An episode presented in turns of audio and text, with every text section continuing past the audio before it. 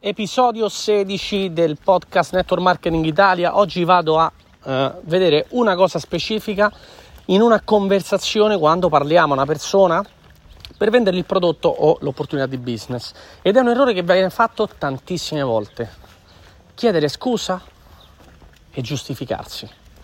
Sono Stefano Rum, mi occupo di network marketing, di marketing eh, e anche essendo connesso in questo mondo di vendita ormai da dieci anni e lo faccio online, lo faccio online, ho sviluppato tutto il mio business online con i social media, ma questo non significa che non si lavora, sui social media si lavora, si parla con un sacco di persone, anzi più del normale, proprio perché abbiamo una fonte di contatti infinita a cui attingere. Oggi andiamo a vedere appunto un aspetto specifico di una conversazione e di una trattativa che ho visto proprio eh, a questo, questo, tardo pomeriggio analizzando due conversazioni di due persone che fanno parte del mio team, in questo caso in Spagna, però vale a livello internazionale. Ti avviso subito che oggi non ho il microfono, quindi magari si sentono un po' di più rumori, ma it doesn't matter perché quello che conta sono i contenuti, va bene? Quindi se l'audio ti sta un po' scomodo, abituati per questi pochi minuti che abbiamo insieme.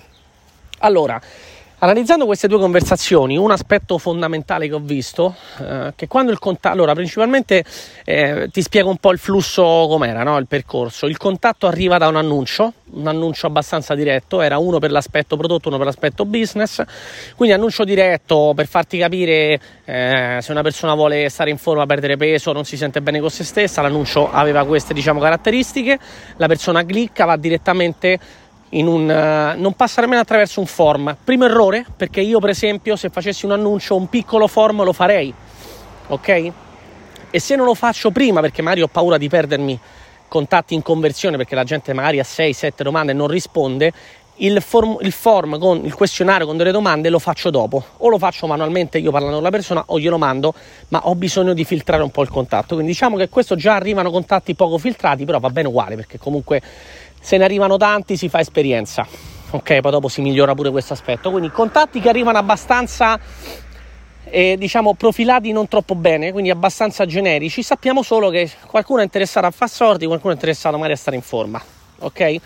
Primo aspetto. Secondo aspetto, arrivando ad altri contatti, questa persona, queste due persone sono due distributrici, che cosa fanno? Non riescono a gestire tutti i contatti insieme, ok? Hanno un piccolo sistema di follow up, va benissimo, niente di che perché noi come dico sempre non lavoriamo con funnel e con, con email marketing non perché non sia efficace anzi lo è ma non è una cosa replicabile su larga scala. Loro per esempio ti faccio un esempio hanno un sito web in quattro persone hanno investito 5.000 euro per fare il sito web la gestione degli annunci e anche delle due o tre email che gli arrivano. Quindi puoi capire che non è che lo fanno tutti perché inizi il network marketing in linea di massima per avere un business a costo zero e costi flessibili Qua partiamo con meno 5.000 euro. Ok, quindi comunque sia è un caso studio specifico, ma quello che mi interessa non è come loro hanno il business, piuttosto come hanno gestito questi contatti. La prima cosa, il primo errore grandissimo che loro fanno è ciao, come va, nome, cognome, eccetera, eccetera, scusa per non averti iscritto prima, è che abbiamo una lista di attesa grandissima e quindi abbiamo dovuto, siamo andati in ordine, ok? Una roba del genere.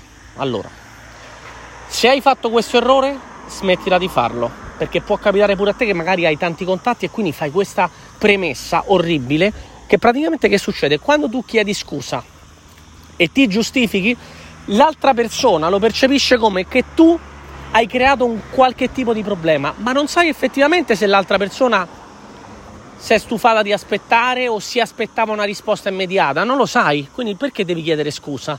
Piuttosto dici grazie dell'attesa, ti contatto dopo che hai riempito il form hai risposto all'annuncio tre giorni fa per esempio e sono qui per aiutarti a tutte le informazioni, ora lo sto facendo molto semplice, però piuttosto di dire scusa, di grazie per l'attesa, cambia completamente il modo in cui ci percepiscono, ma l'errore più grande è giustificarsi, è che abbiamo una lista d'attesa grande e quindi va in ordine eccetera, cioè un punto forte che può essere utilizzato anche in termini di scarsità, il fatto che hai una lista di persone super interessate, tantissime persone che ti contattano, quindi non c'hai manco tempo di rispondere alle persone, che è un aspetto che potresti utilizzare, lo mettono in negativo.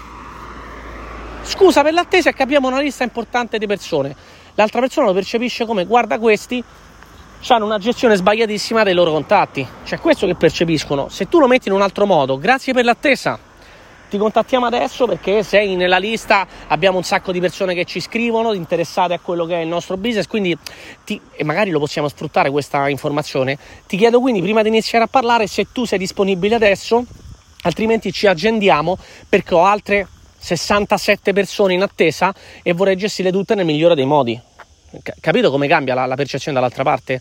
È un esempio che mi, viene, mi è venuto adesso al volo, no? Però dall'altra parte dobbiamo fargli capire che se c'è un sacco di gente, piuttosto agendiamoci un, mettiamoci in agenda un orario e rispettiamoci i tempi l'uno con l'altro, proprio perché io non voglio farti perdere, cioè quello che percepisco dall'altra parte è, cavolo, questo è uno top, fichissimo, che ha talmente tante persone incasinate, meglio che mi metto in agenda il prima possibile, ok? Cioè se tu puoi comprare l'iPhone e sei un malato di iPhone e quando esce il 14 vuoi essere uno dei primi, che fai? Te metti, fai l'accampamento sotto la Apple eh, della città tua, no? Giusto? Sì, come fanno in tanti perché? Perché c'è che c'è scarsità. Quindi le persone quando tu gli fai capire questo che fanno? Guarda, mi libero. A che ora ce l'hai libero? Guarda, c'ho giusto un buco fra mezz'ora. Oppure c'ho giusto un buco adesso, sei liberato. Ok, adesso ci sono, mezz'ora te la do tutta per te. Questo fa il cliente. Quindi primo errore, chiedere scusa, giustificarsi. Ok? Questo errore è enorme perché? Perché praticamente eh, in prima battuta subito facciamo percepire all'altra persona che non siamo dei professionisti. Credibilità zero. Durante la conversazione poi, questo è un secondo errore, e finiamo oggi questo podcast, il secondo errore che viene fatto, mh, praticamente gli vengono fatte delle domande al cliente, ok? Quindi gli chiedono anche al possibile distributore eh, che fai, che non fai, insomma, domande quasi stile robotico. Anzi, nella parte business vengono fatte domande quasi stile robotico. Di cosa ti occupi? Che cosa fai? Quanti anni hai? Così, domande parzialmente inutili, alcune utili, ma se poi la risposta è robotica non ci servono. Dall'altra parte domande quasi fosse un'anamnesi medica. Hai problemi di sonno? E la persona risponde. Hai problemi digestivi? E la persona risponde. Cioè, parliamoci chiaro, se siamo nel mondo come tanti, nel network marketing, nel mondo anche con prodotti nutrizionali, non siamo dottori, non dobbiamo fare domande di questo tipo. Quello dobbiamo capire è se dall'altra parte c'è una persona sana o no se ha delle patologie dobbiamo saperlo sì, perché magari non gli diamo nessun prodotto e non vendiamo, preferisco perdere un cliente che dare un prodotto a una persona che magari ha delle problematiche. Se ha delle allergie, ecco, quattro domande, 3-4 domande prima di vendere il prodotto, sì che dobbiamo farle perché non è che il, prodotto va bene per tutti. No, non è mai vero, perché magari dall'altra parte c'è qualcuno che prende un medicamento che può andare in contrasto con determinate cose, piuttosto che una persona che soffre di una patologia di un certo tipo, quindi quando questa è una regola che noi diamo a tutti, quando noi ci, ci, incontriamo una persona così, sempre diciamo guarda, prendi questa etichetta e il PDF ufficiale dell'azienda, vai dal tuo dottore e vedi che ti dice. Visto che sono spesso prodotti di integrazione quasi in tutte le aziende, prodotti di integrazione in linea di massima possono essere naturali, organici, bio, share a seconda di dove in che azienda stai, il dottore poi dice sì o no, ma dice guarda si prendi non c'è problema, sia un integratore di vitamine, prendi non c'è nessun problema, magari il dottore gli vende la roba sua, nel, nel, nel, nella maggioranza dei casi che c'ha pure ragione, anzi non si sa perché non gliel'ha venduto prima, eh, perché gli deve dare medicine, però a parte questo discorso, tutte queste domande e fa l'anamnesi medica praticamente, non, servono, non siamo nessuno per farlo e soprattutto non servono a nulla. E l'errore che ha fatto questa persona è che con ogni risposta che la persona gli dava non entrava nel dettaglio, non cercava di capire qual era la problematica reale, non, non ha capito che cosa sta cercando di risolvere l'altra persona e che faceva? grazie, faceva altra domanda, grazie, altra domanda e alla fine gli ha detto adesso ti spiego il programma, bam, gli ha mandato due o tre audio di due minuti l'uno con la spiegazione del prodotto, del programma, dei servizi, errore madornale, non ascoltare l'altra persona e interpretare quello che ci viene detto. Errore. Quando interpretiamo, quindi la persona ci dà un messaggio, ci dà una risposta e noi partiamo dal presupposto che quella risposta significa che questa persona ha bisogno di questo, è un grande errore, perché magari la risposta che ci ha dato è una risposta a metà. Quindi quando la persona si apre con noi, a meno che non ci dia delle risposte robotiche, come nel caso che ti ho elencato prima della parte del possibile distributore, no? con domande robotiche, la persona ha risposto lavoro nella moda, ho 37 anni, lavoro 8 ore al giorno, questa roba qua che cosa ci serve? Che ci interessa? Cioè io devo venderti un modello di business e devo venderti l'idea di dover cominciare tu a metterti a lavorare in più sulle 8 ore che tu lavori per qualcosa che non hai domani, ma avrai nel futuro. Cioè, la vendita dell'opportunità di business non è una cosa così scontata. E a noi sapere che l'altra persona lavora 8 ore al giorno, lavoro nella moda, ho 37 anni, sono 8 anni che lavoro di questo. Che cosa ce ne frega? A noi ci interessa conoscere, come in qualsiasi tipo di vendita in realtà, bisogni, necessità dell'altra persona, problemi, che cosa cerca realmente, che cosa vuole, che cosa vuole ottenere. Perché magari non siamo noi a potergli dare quello che vuole ottenere perché magari cerca solo un po' di svago, oppure magari cerca un'attività per avere un extra per poter viaggiare di più, o per poter togliersi i debiti, o per poter avere una vita più tranquilla, per non avere la cinghia stretta tutto il mese o arrivare a fine mese senza una lira.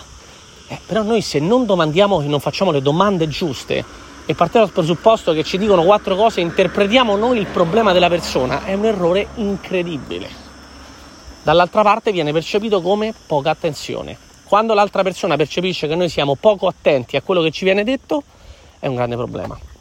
Chiudo con questi 11 minuti, se no mi allungo, ma ci sono tantissime altre cose che vorrei dire. Farò altri podcast connessi proprio con eh, la trattativa, la conversazione con un possibile cliente, con tutti gli errori che io vedo praticamente quotidianamente nelle persone che lavorano con me e non solo anche durante le consulenze private, perché sono cose che puoi applicare dal giorno 1 e appena hai ascoltato questo podcast le puoi applicare sulle tue conversazioni e evitare di fare questi errori, ok?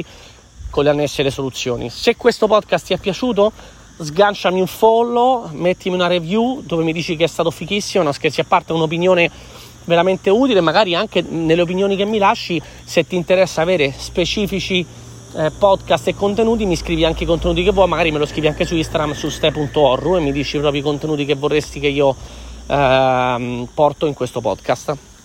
Su Instagram mi trovi come step.orru, ok? Altrimenti Facebook, altrimenti TikTok e tutte le cose che dico sempre, ma mi trovi anche su Facebook come Stefano Ru o su YouTube come Networker Inarrestabili, che è un canale video che ho con mio fratello, parliamo di network. Grazie per avermi ascoltato, ci sentiamo nel prossimo podcast. A presto.